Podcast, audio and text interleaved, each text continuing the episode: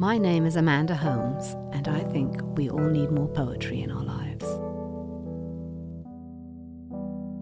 This week, let's go to the art gallery with W.H. Auden.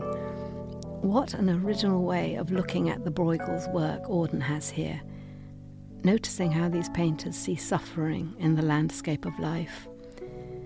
He refers to several paintings, such as The Census at Bethlehem and Massacre of the Innocents, but most importantly, landscape with the fall of Icarus in this famous poem by W.H. Auden, Musée des Beaux-Arts.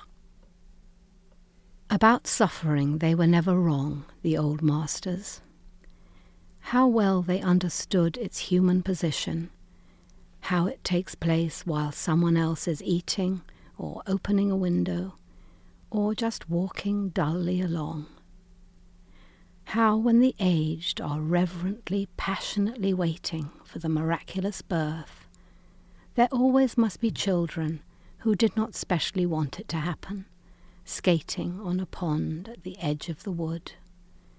They never forgot that even the dreadful martyrdom must run its course, anyhow, in a corner, some untidy spot where the dogs go on with their doggy life and the torturer's horse scratches its innocent behind on a tree.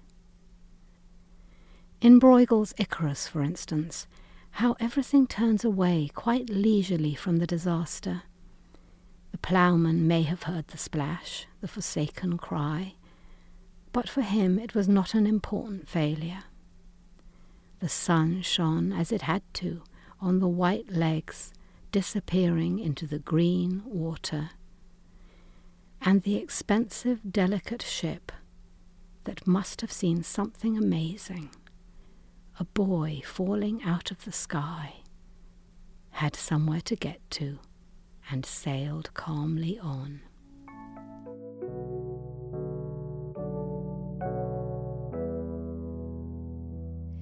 Thank you for listening. If you have observations and associations of your own about these poems or suggestions that you'd like to share, we'd love to hear your comments.